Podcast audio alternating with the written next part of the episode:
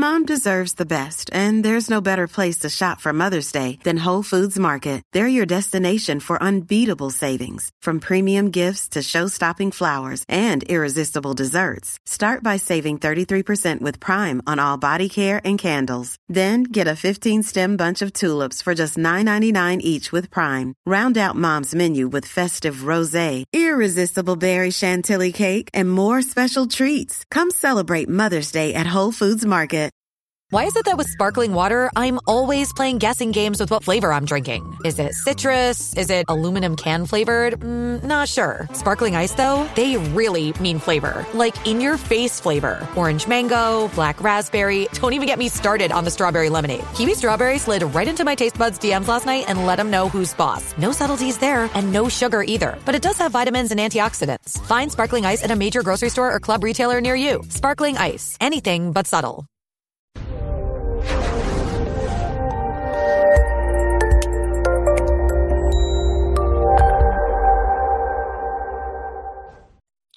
This episode was pre-recorded as part of a live continuing education webinar. On-demand CEUs are still available for this presentation through AllCEUs. Register at allceus.com slash counselor toolbox. Hi, everybody, and welcome to today's video on working with parents with premature infants. Now, a lot of what we're going to talk about today can be applied to parents who have infants with disabilities, but we're really going to focus on the unique situation with preemie parents and life in the neonatal intensive care unit, also known as the NICU. We're going to start by reviewing some medical issues for preemies. Now, we're, while we're not doctors, it's important for us to understand a little bit about the diagnoses that some of our parents' children may have and and what they're dealing with. So i'm going to hit some of the highlights here and i'm going to refer you to resources where you can find more diagnoses. That keeps parents from having to try to explain what's going on to you.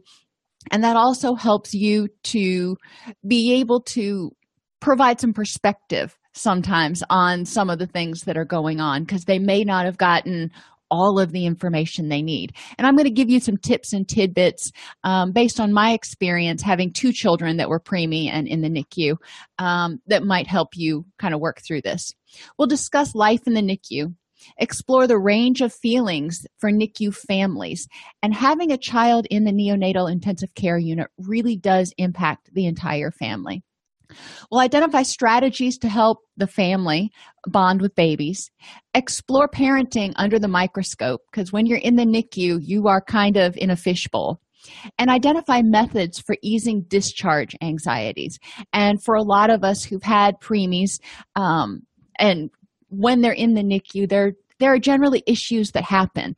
Um, so feeling confident and able to handle those issues when you don't have a nurse literally an arm's reach away can be really anxiety provoking. So, we'll talk about some things to do there too. So, this is a picture of my little Wookie man. Um, he was born at 29 weeks. You can see he was a little bit of a thing. Um, he was just under three pounds. Now, I know some really good friends who've had 24 week old babies. Um, a lot of times, parents who or women who have multiples may have their children a little earlier. Um, one of my friends had twins that were uh, very very premature. They were born at 24 and a half weeks and they were each under two pounds. But they both survived and thrived without any really major medical issues which was awesome. It was a miracle but it was awesome. So let's talk about some health problems that may affect preemies because basically the the premature infant has come out before they're finished developing um, and sometimes in the nicu we we refer to it as cooking because they're put back in the incubator to, to cook a little bit longer um, and one of the things that can happen is they can have some unique health issues. One is called an intraventricular hemorrhage. This is bleeding in the brain, and it usually happens near the ventricles in the center of the brain. Um, and the ventricles is a space in the brain that's filled with fluid. This is bad you know this is something this is one of the kind of worst case scenario things because it puts pressure on the infant's brain. Now is it a death sentence? Not necessarily but it can cause a lot of problems. So this is one of the things that they will look at really closely um, in premature infants.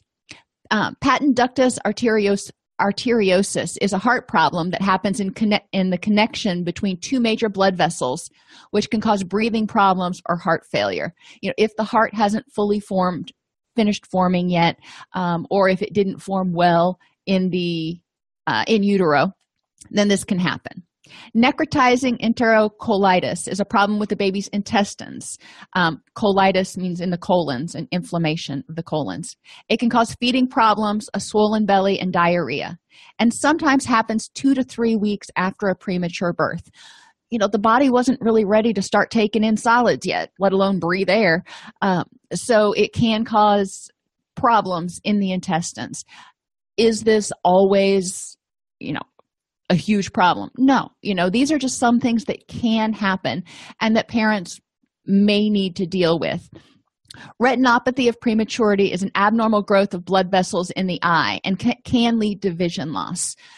Something else just to be aware of if they start having, you know, bloodshot eyes, blood vessels that are growing in the eyes, um, that can be, be caused of prematurity. Anemia can happen when the baby doesn't have enough healthy red blood cells to carry oxygen to the rest of the body.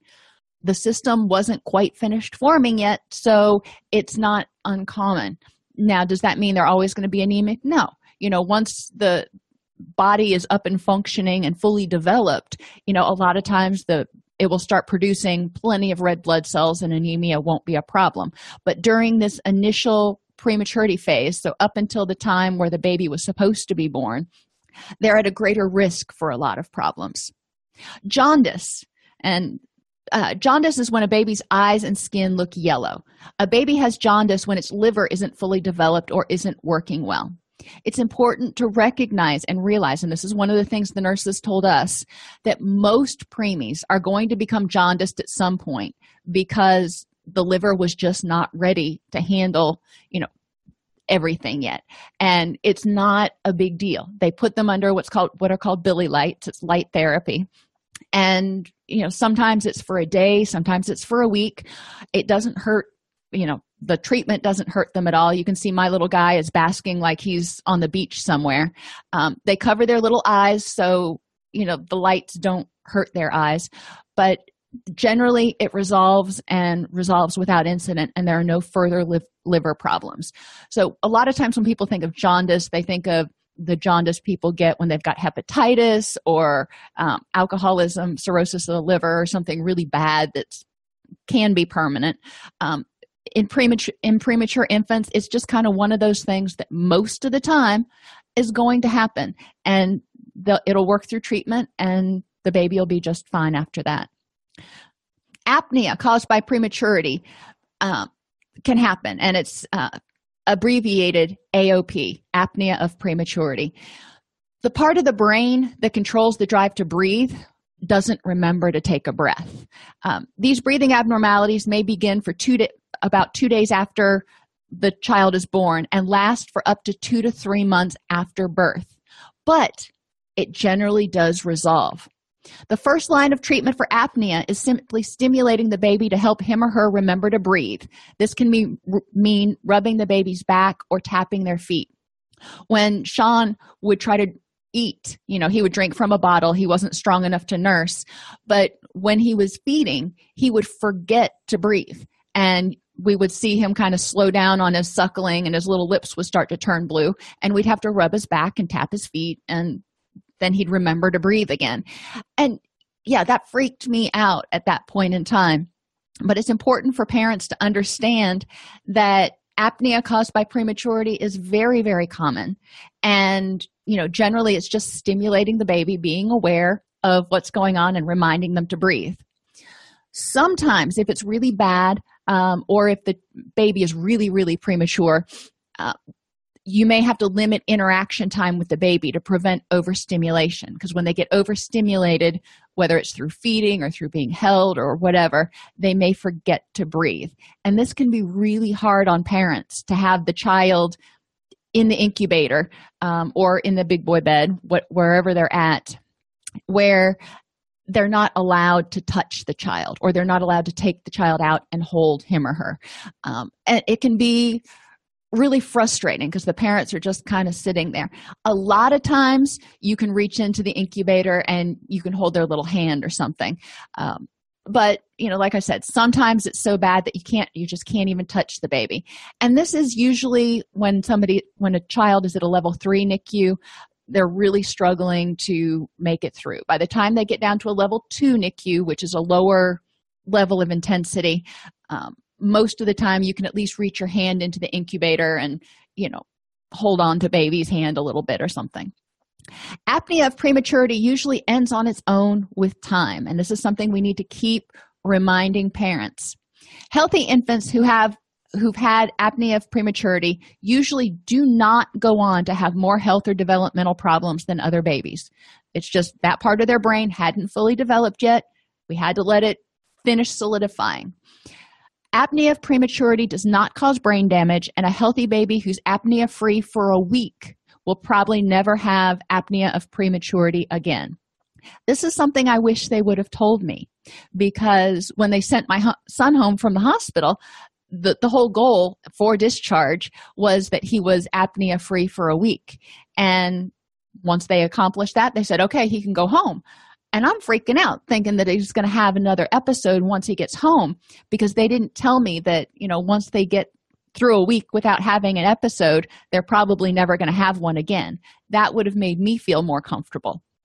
So you know some of this stuff any any of these rules um, that come out or any of these things you want to have the parent ask the doctor about because it may be different for a particular child.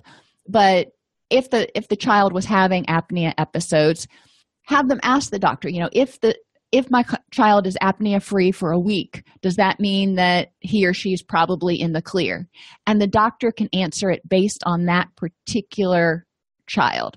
You know each individual is is going to be unique and preemies are so fragile in some ways and so resilient in other ways that you know we can't make sweeping generalizations about anything but we can give you kind of the odds you know most of the time this happens but it's always important to encourage the parent to have an open dialogue with the neonatal staff. Respiratory distress syndrome is a breathing problem caused because the baby doesn't have a surfactant or a something that keeps it slippery that keeps the small air sacs in the lungs from collapsing. My uh, daughter had this. When she was first born she wasn't ready to be out yet and she wasn't ready to breathe. And it took them a while to get her to breathe like more than five minutes um, because she didn't have that surfactant in her lungs. So she couldn't you know move the air in and out. Thankfully she quickly got over that. In a few days she was doing a lot better. But respiratory distress syndrome can be really scary. Um, so it's something that parents need to be aware of. Bronchopulmonary dysplasia is a lung condition that can develop in premature infants as well as babies who've had uh, treatment with a breathing machine. Babies with BPD sometimes develop fluid in the lungs, scarring, and lung damage. This is a big risk if the preemie is on a breathing machine. And we were very blessed that even though my son was 29 weeks, he didn't have to be on a breathing machine, so we didn't risk lung scarring. Um, does it always happen? No. But there is a risk of lung problems if a child has to be on a breathing machine, and the longer they're on it, the greater the risk. Infections. Premature babies often have trouble fighting off germs because their immune systems are not fully formed. Infections that may affect a premature baby include pneumonia, sepsis, meningitis, um, as well as other things. And it's not, my experience is, it's not just while they're in the NICU that they are more susceptible. Um, our pediatrician recommended that our children didn't start daycare until they were at least 18 months old to give their immune systems a chance to catch up. There's another virus called um, RSV, and I believe it's respiratory synaptic virus. Uh, but RSV, if preemies get it, can cause long-term problems in their breathing, and it's it is more it it's basically like bronchitis, but it can cause long term problems. Um, so, being aware of these things is important, and it's a, important for parents of preemies to be aware of the additional risks to because of the lowered immune system and stuff especially if they've got other children at home. Other children will need to make sure that you know even after baby comes home that they're doing a really good job washing their hands before they touch baby and they're not coughing on it. Other diagnoses that are common in preemies can be found at kidshealth.org um, you can click on that link and you know find more information so nicu life now this is a level let's see where were we here this was the level three nicu um, so you know when you walk into a level three nicu there are machines beeping, cords, wires, tubes everywhere. And it's just this little rows, row after row of incubators. You know, in a level three NICU, the children are really very ill um, or very premature, as the case may be. Um, so you walk in there and it's shocking, especially if you haven't been around it before, to see all this stuff and see your little person hooked up to all this stuff. The NICU is a wealth of sensory input. Machines have unique operating noises and alarms that may frighten people or make them feel something's not right with your baby because um, things will go off. If a sensor slips off their little finger or gets out of place you know the machine will go off. Does it mean that their heart has stopped? Most of the time probably not but it's important to understand what those mean. And as you start holding baby it's more likely for some of those sensors to get displaced and to start making the machines go off. So it's important to educate parents about that before they start holding baby so they can be so they can not freak out if the alarm starts going off they call the nurse over and the nurse checks it out and you know everything is good it's if you've got a good nicu staff this will happen if the nicu is over capacity or at capacity, it may be a little less likely to happen. So it kind of depends on what's going on in the NICU, which is why it's important if you're working with a, a NICU family to, to educate them. As you spend more time in the NICU, you're going to begin to distinguish among various alarm sounds. And there are alarms that mean the incubator's too hot the incubator's too cold the child's temperature's too hot or too cold. Um, you know there, there are a lot of different sounds that don't necessarily mean that it's impending doom. Um, it could mean that it's time to change the iv bag. So just becoming more aware and comfortable with the sound. So every time you hear a beep you don't jump is really important for parents Depending on the time of day, the unit may be a flurry of activity, and you get to know the the ebb and flow of your particular NICU once you've been there for a little while. The ones the one that we were at, um, shift change was at 7 a.m. and 7 p.m. every single day. At 7 a.m., we all had to leave the NICU because they had their team meeting. So, you know, there was no point coming in before like 7:30 they would have their team meeting. You could go in but then between 7 and 10 was when the pediatricians and the respiratory therapists and everybody else came around to do their rounds. So if you didn't want to be in the midst of all of that you didn't come in to do visitation until after 10 if you wanted to see the doctors you knew when to be there. So sometimes it's very very quiet. Actually the majority of the time in the nicu it's very very quiet in terms of activity levels. But during those periods where doctors and stuff do their rounds it can get kind of hectic. Um, many different healthcare providers are involved in the care of premature babies and they're going to introduce themselves to parents. Parents don't need to worry about remembering everybody's names or what they do. Staff understands that this is new this is scary you're not focusing on much of anything but baby right now. They don't take it personally if you don't remember their name right away. Um, and they will reintroduce themselves and it's totally fine anytime someone comes up to work on address your look at your child to say who are you again? What are you doing? And people understand that. So parents need to feel comfortable um, talking with the different professionals that are coming in and out of the NICU that are working with their child. Some hospitals will allow the mother to stay on the labor and delivery floor as long as they have empty or spare rooms. I was very blessed to be in one of those hospitals. When my little man was born, um, I was able to stay at the hospital an additional week on the labor and delivery floor um, in order to be able to go in and nurture him and, you know, provide pumped milk and do whatever else I needed to do, but to allow contact. Uh, with my daughter, um, I was only stayed an extra two days, but she was only in the NICU for about a week.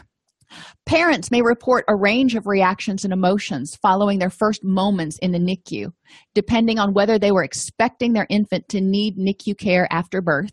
You know, sometimes the ultrasound will show that there's a problem and the baby's going to have to be in the NICU. Other times, the baby's just premature. If the baby's condition is going to affect the parent's reaction if the babe when my daughter was born she was born at 34 weeks. Yeah she didn't want to breathe for the first five minutes. That was kind of terrifying. But after that you know she didn't have any apnea episodes. Her color was good. Her weight was good. Everything was fine. Um, and i'd also had past nicu experience so i knew what to do. And i'd been in that nicu so i still knew the nurses um, and i felt very confident in the level of care that she was going to get. But if the baby is really struggling and then the parents are probably going to be grieving and traumatized even more. And parents condition you know if the parent was in a car accident which caused the premature infant um, if the parent has some sort of mental health condition going on um, if the parent had a really particularly difficult labor for some reason uh, then you know they may be traumatized and drained in and of themselves from their own experience. So, dealing with the NICU life on top of that can just be overwhelming. I mean, parents who have preeclampsia, for example, um, sometimes have to have labor induced and have a c-section and you know there are a lot of different things that can affect a parent's mental and physical ability to handle the stress of the nicu what I do want all parents to know, though, is fear is a normal reaction to the unknown. You may fear the possibility of serious illnesses, disability, or even death when you're looking at your, your small child. Um, the pediatricians that worked at our NICU always called them peanuts.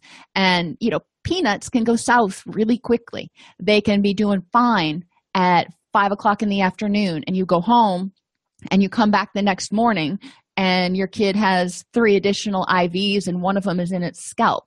And that can be, especially the when they for some reason have to put an IV in the scalp, it can be really overwhelming and traumatizing because it looks horribly painful. Um, so, in, informing parents of that, making sure, ideally, if you can, that the NICU staff will warn parents before they come in if the child has had to have additional tubes put in or whatever is is really important. Um, they may even begin parents may even begin to question their own abilities to take care of this ill or premature baby. When you see the apnea episodes when you see how fragile they are and all the machines they're hooked up to parents start thinking oh my gosh you know when i go home i'm not going to have any of these machines or this expert nurse over here who deals with this every day. I don't know if i can keep this little person alive. So that adds to um, people's anxiety not only what's going on right now but they start worrying about the future and will they be able to take care of this this little life. Anxieties about the cost of the nicu can creep up for people. Insurance is you know cover some you know some insurances are really good some insurances not so much so they may start you know getting freaked out about how much money it's going to cost to keep the baby in the NICU, how much money it costs to rent the machines to pump milk, and every single little thing that they've got to spend money on. So, this can increase anxiety, thinking, I don't know how I'm going to pay for this. Ultimately, you know, the hospital's not going to discharge a premature infant because you can't pay the bed rate. You know, that's going to be dealt with later. So, right now, encourage parents to focus on just getting through right now and getting the little bit healthy and out the door and then you can worry about working out payment arrangements with the hospital some parents also fear their friends and relatives responses to the birth Not all friends and relatives are supportive when a, a premature infant is born. Uh, mothers sometimes fear that their partner, their mother, or their partner's mother are going to blame them for a complicated birth or for the premature delivery. So they feel a lot of times mothers feel like they're being judged for having a premature infant, feel like people are looking at them going, What did you do to make this happen? Because childbirth is supposed to be this totally natural, normal thing, and you couldn't do it right. So, what's wrong with you? Um, and it's important for parents and to understand this. It's important for mothers to understand, you know, what the, if they're fearing this, um, if they don't feel like they're getting the support they need. But it's also important for family members to be really cognizant of their verbals and nonverbals um, and understand that we don't know what causes prematurity you know there are thousands of mothers that do everything just right and the baby still ends up being premature um, so it's important for people to understand that it's probably not anything that the mother did it helps to know that most pregnancy and birth complications are not anyone's fault and many nicu admissions are just unforeseen and this was a picture that I took when I came back one day. Obviously, he's still under the Bili lights, um, but they were administering something through a tube in his nose, which kind of threw me for, for a little bit because it looked, again, terribly uncomfortable. Many parents feel angry at the hospital staff that their birth experience didn't go as expected. And anger and guilt are two huge feelings that happen in the NICU. So we're going to talk about them. Parents and this isn't just the mother, this is parents, may be angry at inability to control events in the NICU.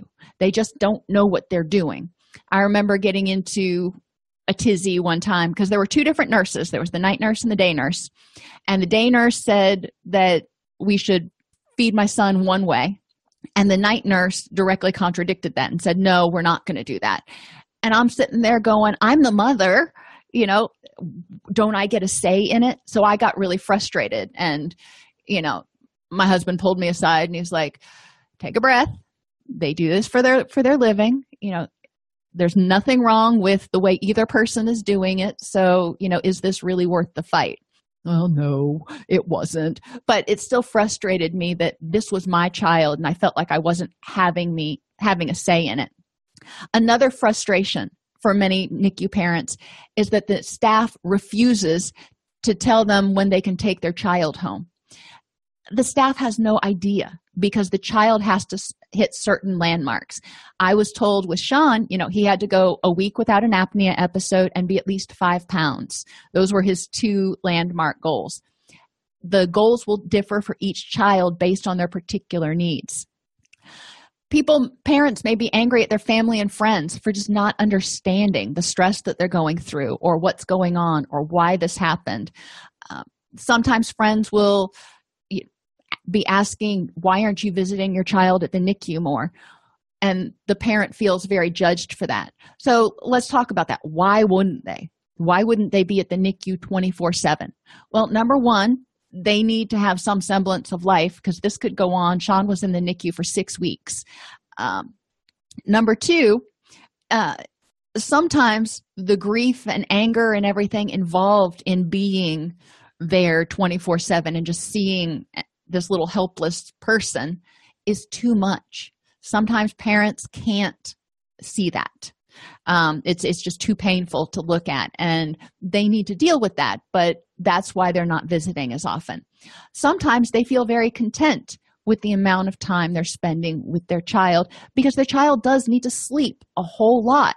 So there are times when you're at the nicu if you spend an entire 10 or 12 hours there there's a lot of time where the baby has to be in the incubator to stay warm and to get rest.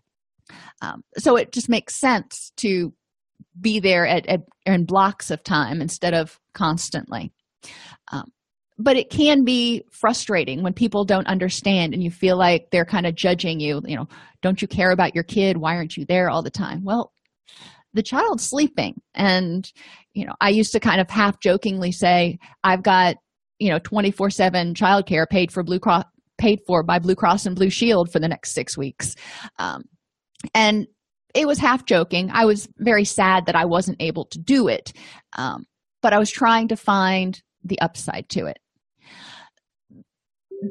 The parents may be angry at, each other um, because they don't understand one another's reactions and and people react to having a baby in the NICU very differently. So it's important to encourage parents to have an open dialogue about what their concerns are. If they start developing frustrations, anger, resentments, what that's about.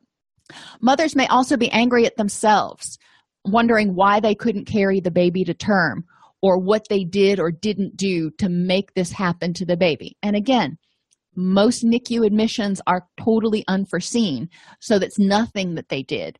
Um, but they feel a sense of guilt because that baby is so helpless. They feel a burden because one of the most natural things in the world, which is childbirth, they weren't able to do. So they somehow feel like they're less of a woman or less of a good mother because they couldn't carry the baby to term. So we need to talk with them about those thoughts and look at the evidence that they are that supporting the belief and against the belief that they have that they may not be a good mother or whatever their belief is. They may be angry at the baby, and this one's really hard to talk about, but it's true. They may be angry with the baby because the baby just couldn't wait for a few more weeks. Um, and in that picture where Sean is under the belly bili lights and he's all stretched out. We used to joke that he didn't have enough room, so he wanted to move out to a condo. And you know, he stayed stretched out for like the first week after he was born. He didn't curl up or anything. He was just like arms above his head and legs fully out.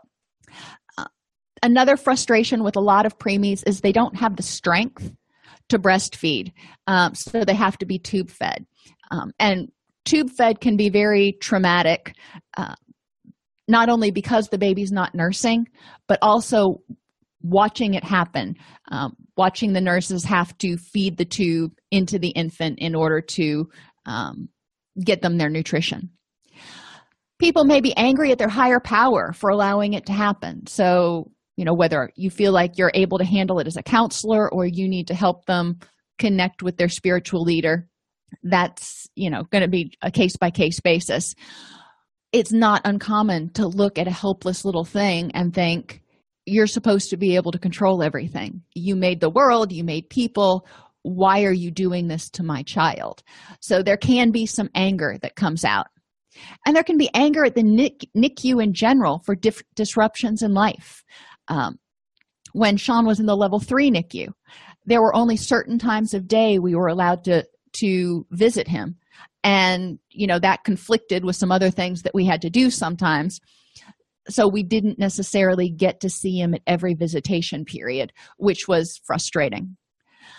Again it's important to remember that there will be anger there will be grief there will be fear but parents are going to express this in different ways. Some parents are going to be openly angry, demanding, want to blame others, want to sue the doctors, want to sue the hospital. You know, they're going to be on a warpath trying to get some control over the situation. Some want to retreat or run and keep their anger hidden inside, and they may either not visit or when they do visit, they may be they may just stuff that anger and be very passive. It may be difficult to, for parents to acknowledge any anger, especially if that anger is directed toward their baby or partner. So, if they blame their spouse for some reason, um, whether it's the dad blaming the mom or the mom blaming the dad for whatever happened, you know, people are trying to find a reason. They're trying to understand why this happened. How could this have happened? So, sometimes mistaken thinking can lead to blaming other people. To cope with anger, encourage parents to begin acknowledging it to themselves, their partners, and the people around them. And you find, especially if you're in the NICU during those slower times, the NICU nurses are actually really good listeners and they can empathize. Encourage parents to remember that anger is normal and it's an expected emotion in most NICU parents. This is not something the nurses haven't seen before and it's not something they probably haven't seen that day. So it's common. it is important though for parents to make a plan to adjust, address the problems that are keeping them from bonding with the baby or are causing hardships in their other relationships uh, because they're holding on to this anger helping parents recognize that dealing with their anger can give them more energy to care for themselves and their baby can spur this process along a little bit loss and grief in the nicu these are other things that come up. You know people need to grieve. I said there's anger and fear. They need to grieve. And some of the things are not really obvious. I mean they have the baby. The baby's alive. Yes but they lose the vision of what childbirth would be. You know i expected to have my baby and you know two days later be wheeled out in a wheelchair with a little bundle in my arms and go home and you know live the Ward and June Cleaver life. That's what it wasn't what it was. You know it started out with a ride in an ambulance and a whole bunch of shots in my keister to try to stop the labor um, and then progressed from there. I hadn't even gone through childbirth classes yet. I was like hello i don't know what i'm doing here. Um, so the loss of the vision of about what this perfect childbirth experience is supposed to be. Many parents grieve that especially if for whatever reason the parent is now not able the mother is not able to have any more children you know then you know their one shot is gone. Most of the time whatever causes prematurity doesn't cause uh, infertility so they're able to have other children later. But it's important for parents to realize that in general not all the time but in general when you have a premature infant the infants after that are also going to be, be, premature and are going to be more premature. So that was a risk when we had my daughter because my son was 29 weeks. We had my daughter and so there was a big question about whether she would be even more preemie than her brother. And long story short we decided to do it because we have another child because we figured out some of the things that may have contributed to the prematurity. Um, and she managed to stay in utero until 34 weeks. So she stayed in a lot longer than her brother. But that's not the normal. That's not the what normally happens. So parents may decide that they don't want to have any more children for fear of having another preemie which again disrupts this idea of this beautiful experience of bringing a new life into the world. They may grieve the loss of the full pregnancy or birth experience and miss feeling the baby inside their tummy they may miss the loss of the ability to parent from the beginning. I can tell you one of my hardest days was the first day I had to leave my son in the NICU and walk out of the hospital and leave him behind. That was just gut wrenching. The loss of confidence in self because of their premature labor, not knowing what caused it or if they did it. When the child won't be- breastfeed, you know, thinking, what's wrong with me? Sometimes they're not strong enough. Sometimes, for whatever reason, it's just not going to happen. They can lose confidence in themselves when the child has a setback and there are setbacks in the nicu. It's not a straightforward trajectory most of the time. There are going to be days where you come in and junior's taken a step and a half back. You know what you hope is it's two steps forward and one and a half back instead of two steps forward and three steps back. Either way you know whatever happens the parents are going to have to deal with it so it can start shaking their confidence you know and they also might, might start thinking well once baby gets gets out of the nicu you know are we going to have another one of those setbacks? And am i going to know what to do to be able to handle it to keep my child alive? And there also may be a loss of confidence in self. If the ch- child cannot be touched or held for a little while then when time comes where you can hold your baby they may not parents may not feel confident in holding them for fear that they're going to hurt them or break them. And sometimes just because they're so small it's scary to hold them. And sometimes they're so small and they've got all these wires and tubes and ivs in them and you're like i don't want to hurt them and i don't want to take you know accidentally knock off something that's important. A good nicu nurse will ease fears about all of that and they will help the parents get the baby out of the incubator, help the parents get settled holding the baby. So there isn't that risk of, you know, accidentally displacing a, a monitor or something.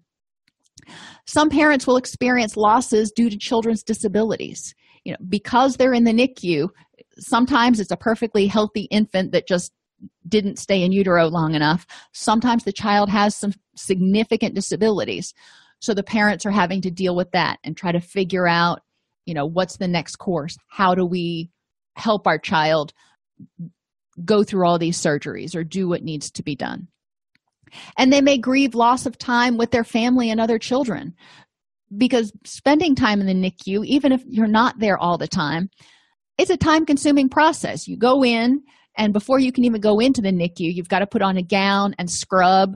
Um, that's a five ten minute process in and of itself and then you get in there and spend time with your baby and and what have you. You can easily even if you're not spending a, an inordinate amount of time in the nicu you can easily spend two or three hours just in those processes and seeing your child each day.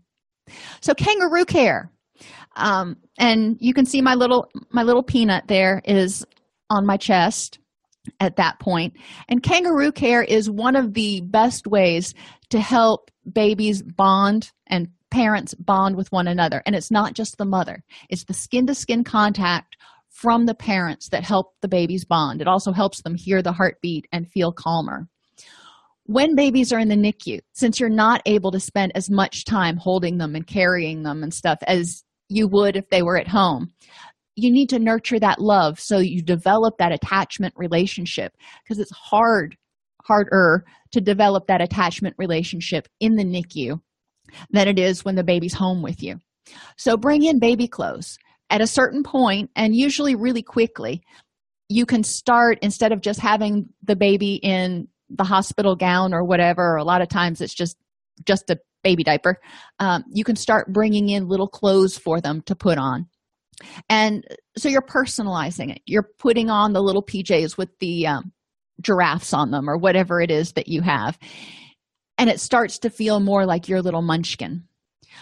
Bring in heartbeat sounds. There you can get little devices that play heartbeat sounds. Sometimes you can even find devices that record the sound of your own heartbeat which is what your baby has been hearing for the past six seven eight months and set it up so it plays in the incubator for baby which can be very calming take pictures. And if you can't be there for a period of time if you have to go back to work ask the nurse to send you pictures when he or she has time. You know just text you pictures or email you pictures of your baby. And it's not hard for them to take a picture. They have to get releases signed and everything but it, most nicu nurses are more than happy to occasionally send you a picture of how your baby's doing. Keep a journal of the day-to-day activities and how johnny is that day when you show up at the at the nicu and any funny moments. You know i remember one time with my son um, i was changing his diaper and in the nicu it's really important every time you change a diaper to weigh it because they want to make sure that what's going in is also coming out and whatever. So you know i was changing his diaper and i knew with little boys you wanted to be aware and not to get hit by the water spout so i was all proud of myself for making that happen. But what i didn't plan for you know i had his front covered but i picked up his little legs to slide the diaper underneath him and he had explosive diarrhea. And i had just been bragging about how i hadn't been hit by the water stream. Well he got even with me and the nurses found that so funny. Uh, so i journaled that and and that's one of those things that i've told my kids and they laugh at me about. It's okay in order to increase bonding it is important to hold the baby when you can. You know a lot of times really premature infants can't regulate their own temperature well enough to be out of the incubator for more than five or ten minutes at a time even bundled up. So but holding the infant for that five or ten minutes is really important. And as they get older and put on a little weight they start being able to maintain their temperature a little more. And the skin to skin contact also allows a better transfer of your body heat to that child's uh, body heat and helps keep their body heat up. So kangaroo care is good. There's lots of books on it too. Read books and sing songs to baby. Um, you know just like you would in your own nursery. Ask nursing staff to reserve bathing and other parental duties to you schedule permitting. So and it's not hard for them to not bathe baby um, if you're going to be coming in that day so that you can give your own child a bath and have those experiences yourself. Now feeding sometimes they have to do because the children do need to eat pretty frequently. But if they know you're coming in at four o'clock and the baby's supposed to eat at 3.30 they may delay that feeding so you can feed baby let staff know your schedule so baby can be ready and providers can know when to stop in to see you some will say you've got to come during rounds but a lot of providers will come especially if there are particular issues they need to discuss with you um, they will make an appointment to meet with you Parents of preemies are often still reeling from the shock of the baby's arrival weeks or even months before the due date. Mom may never have fully adjusted to being pregnant, much less being a new parent. You know, you may not have the nursery set up yet, and you're thinking, oh my gosh, you know, all these things that I was supposed to do before the baby was born. Well, it didn't happen.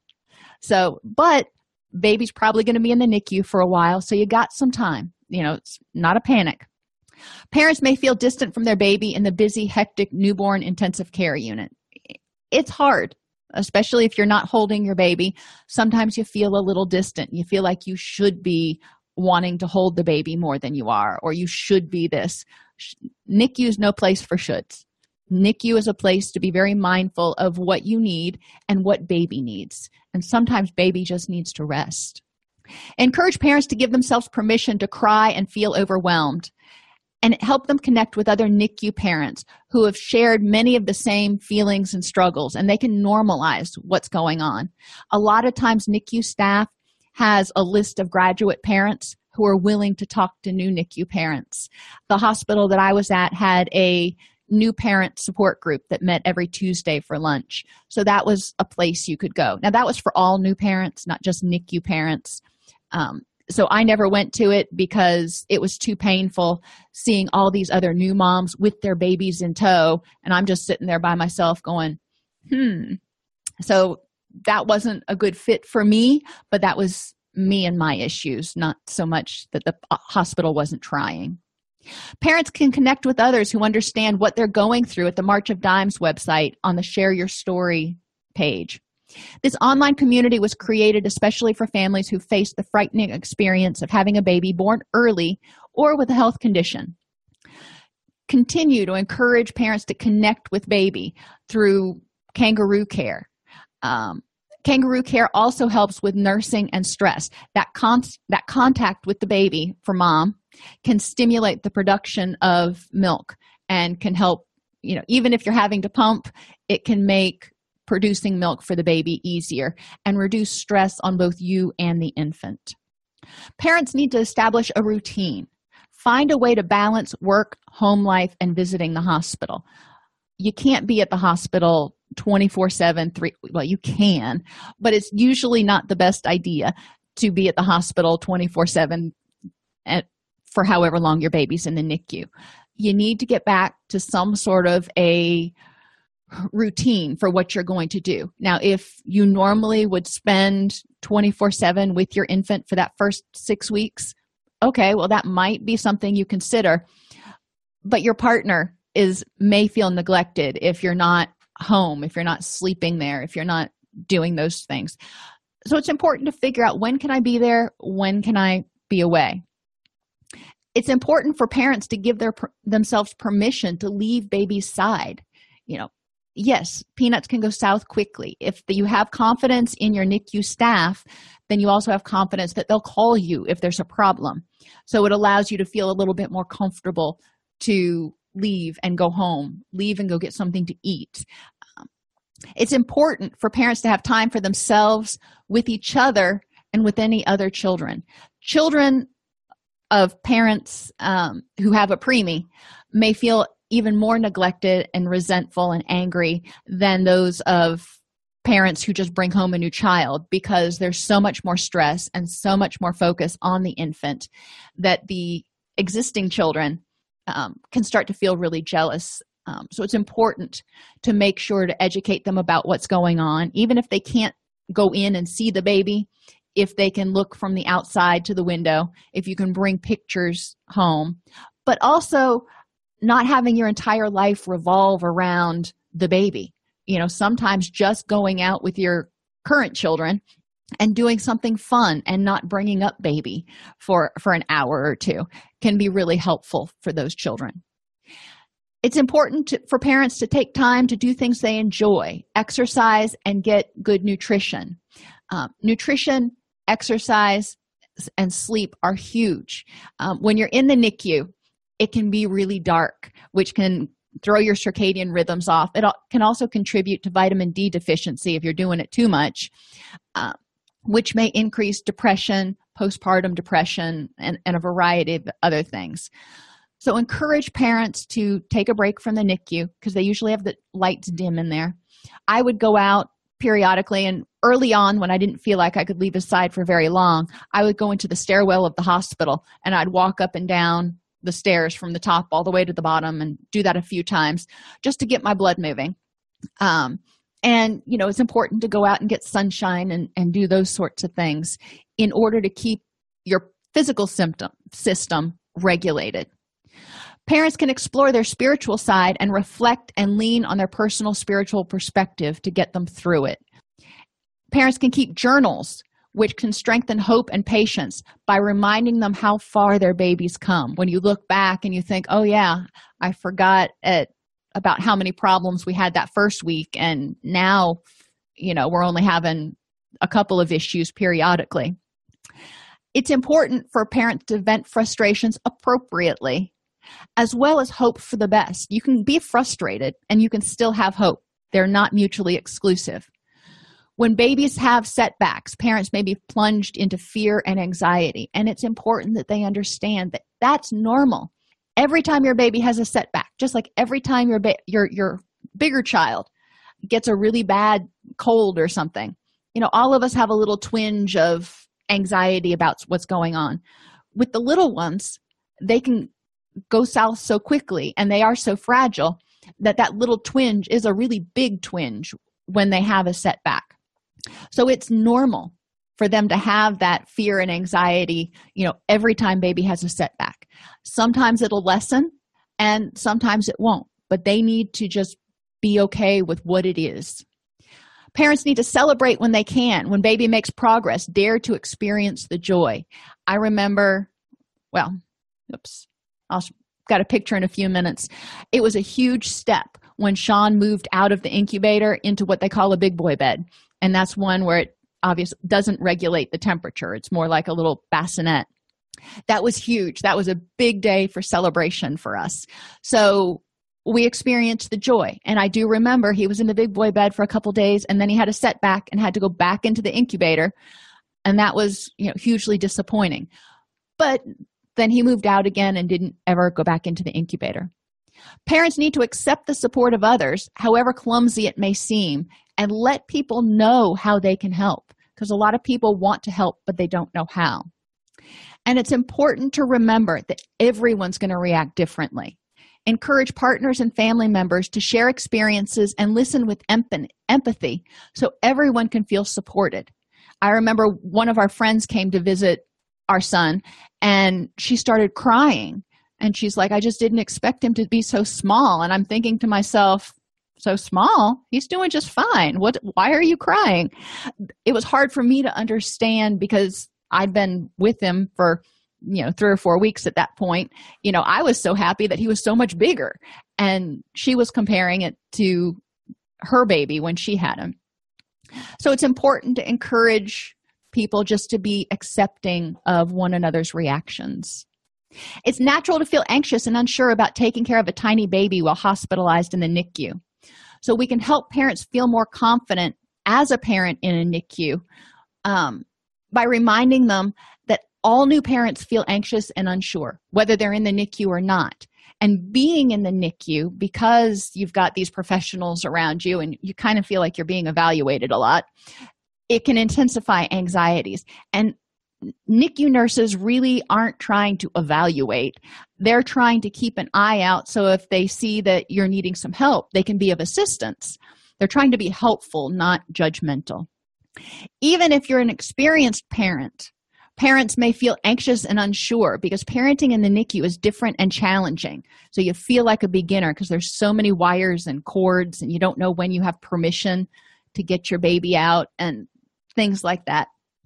Um, nobody expects parents to be comfortable with a, a, new baby right away, especially a, a preemie or one with some sort of significant disability that makes it seem more fragile, or if they've got lots of tubes and wires and monitors. That's not something that you've experienced before. So nobody expects you to be 100% comfortable with it. If the parents you're working with are afraid to make mistakes or show their inexperience, encourage them to let the nurses give them support and practice taking care of their baby and remind them that you know the nurses have seen it all before. So backing away from baby is going to hurt that attachment experience and the nurses are there to help. Dads have their own unique set of issues. So if dads want to help mom which they do um, there are things that may happen if the mom can't go to the nicu for some reason either because she is um, physically unable to because she's emotionally unable to because she had to go back to work whatever um, it's important to tell her how the baby's doing. Show her pictures of the baby and tell her about the baby's condition and medical care. Help her provide breast milk for the baby. So you know if she's having to pump you know give her space to do that because it's not the most attractive thing in the world but encourage her because it's uncomfortable and it feels weird and you know there's a lot of stuff about pumping that can be a little bit challenging but provide encouragement for her. Reassure her that you don't blame her for you know having the premature infant. The mother may feel responsible or guilty about the baby's condition so you know dads can encourage moms to talk to a counselor or seek a support group if it's causing problems with bonding. Be patient with one another. The mom's fears pain and tiredness may make her stressed and changing hormones after pregnancy may make her even more emotional and moody. So it's important for dads to understand this and understand you know not only do we have the normal ups and downs of the postpartum period but we've also got the trauma of being in the NICU. So there could be a lot more emotionality. Recognizing that and knowing that this too shall pass can help some dads get through the period. Encourage moms to take care of themselves. Um, they need to get enough rest and eat healthy foods. If mom feels guilty, angry, depressed, moods are, are, all over the place, she may start eating poorly um, or not have any appetite at all. And it's important to encourage her to take care of herself so she can be there to take care of of the child. So this was sean when he moved into the big boy bed. Um, and it was one of our really stellar moments.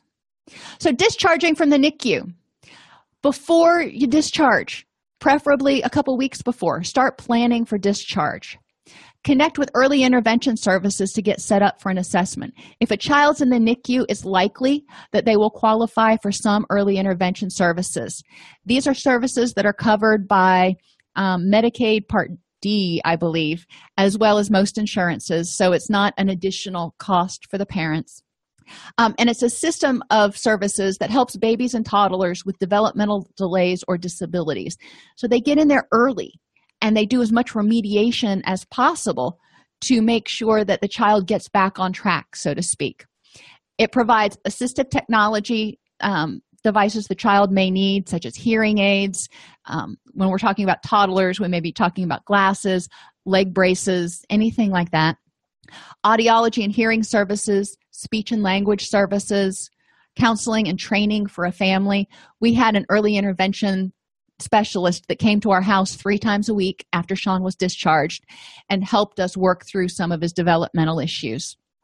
Medical services, nutrition services, um, nursing services, occupational therapy, physical therapy, you know, pretty much anything the child could need to get them back on track biologically, cognitively, all that stuff is available through early intervention connect with a lactation consultant if baby is not nursing before you leave the nicu um, and you want to try to nurse it's possible once they're past those apnea episodes they'll be strong enough to be able to nurse so you may want to try to contact with the lactation consultant, and most hospitals have one.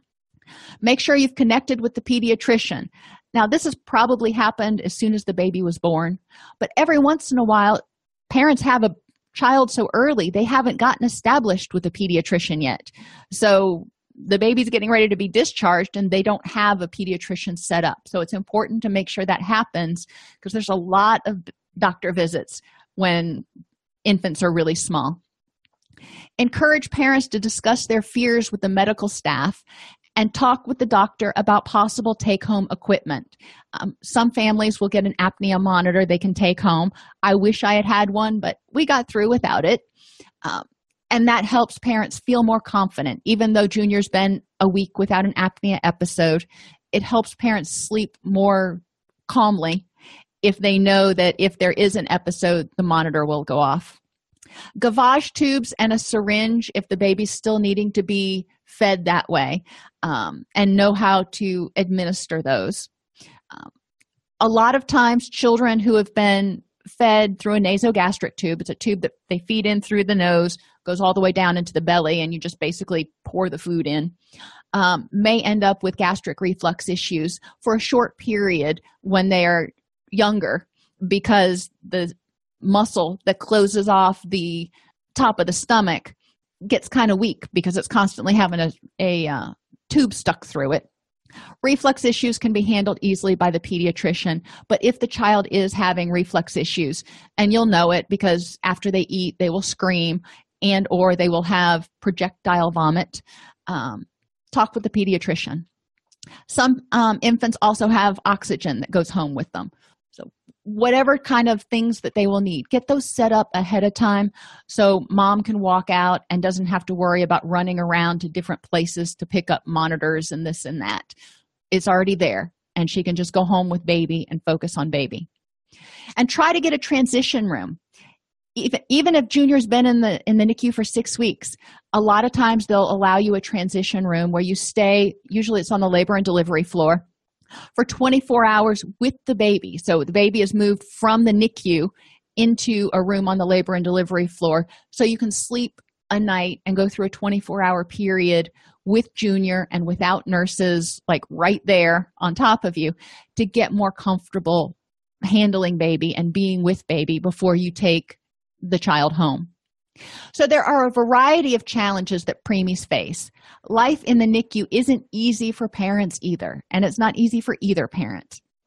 It's important that we normalize parents' reactions and help them focus on being mindful, staying in the present moment, accepting what is, you know, not getting worried about what will be, just staying in the present moment help them maintain adequate self care, which will help them be less vulnerable to depression and anxiety and that kind of stuff. Um, but it will also help them bond more effectively with the child. Encourage a NICU work life balance. You know, help them get back kind of in the swing of things, however they define that, whatever's comfortable for them. Be very alert to signs of postpartum depression in both parents. Um, obviously we think of postpartum depression in in women and changes in hormones and stuff but there's a lot of stress that dads go through too and it's not uncommon to see postpartum depression symptoms in fathers. That also needs to be addressed because dad that can postpartum depression can cause dad to have problems bonding with baby can also cause dad to have problems being as supportive of mom and all those other things that go in there. So we need to make sure that both parents are healthy and as happy as can be. And help the family develop a transition plan for discharge so they feel like they're not just kind of being tossed out there on their own, like, here, good luck, it's been real. Um, that they have a support system and they know who they can reach out to. Early intervention services, I can't say enough good things about them.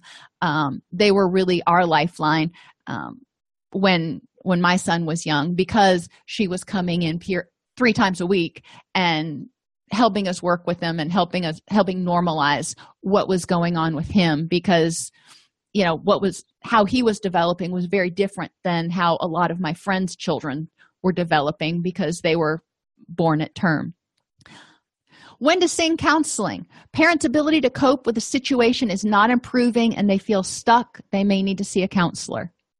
If they continue to find no joy in other parts of their life, or they're having trouble with their relationship with their partner or others close to them, they may need to seek counseling. If they feel a parent support group isn't quite enough, they may need to seek counseling. Um, if they feel prolonged numbness or detachment, especially feeling detached from their baby, they may need to seek counseling. If they have trouble getting out of bed or starting their day or feel unable to cope or manage their responsibilities, a counseling referral may be appropriate. And obviously, if they're thinking about harming themselves or others, it's important that they seek counseling. Now, one caveat to this that we'll go over in the presentation on, on postpartum depression is if they're having scary thoughts about harming themselves, their baby, or someone else that make them nervous, that freak them out, that's a good sign. It's when those thoughts are ego syntonic, when it they make total sense to the person that we worry about postpartum psychosis. If they're having scary thoughts and and it's freaking them out, you know, those are ego dystonic and that's sometimes happens with postpartum depression. And do I want parents to have that? No. But I do want to normalize it for parents that um, these are not all that uncommon and you know counseling is appropriate um, counseling can help them figure out how to deal with those fears but it doesn't mean that they're a bad parent so you know like i said we'll talk more about the difference between postpartum depression and postpartum psychosis in the next class if you enjoy this podcast please like and subscribe either in your podcast player or on youtube you can attend and participate in our live webinars with Dr. Snipes by subscribing at allceus.com slash counselor toolbox. This episode has been brought to you in part by allceus.com, providing 24-7 multimedia continuing education and pre-certification training to counselors, therapists, and nurses since 2006. Use coupon code Counselor Toolbox to get a 20% discount off your order this month.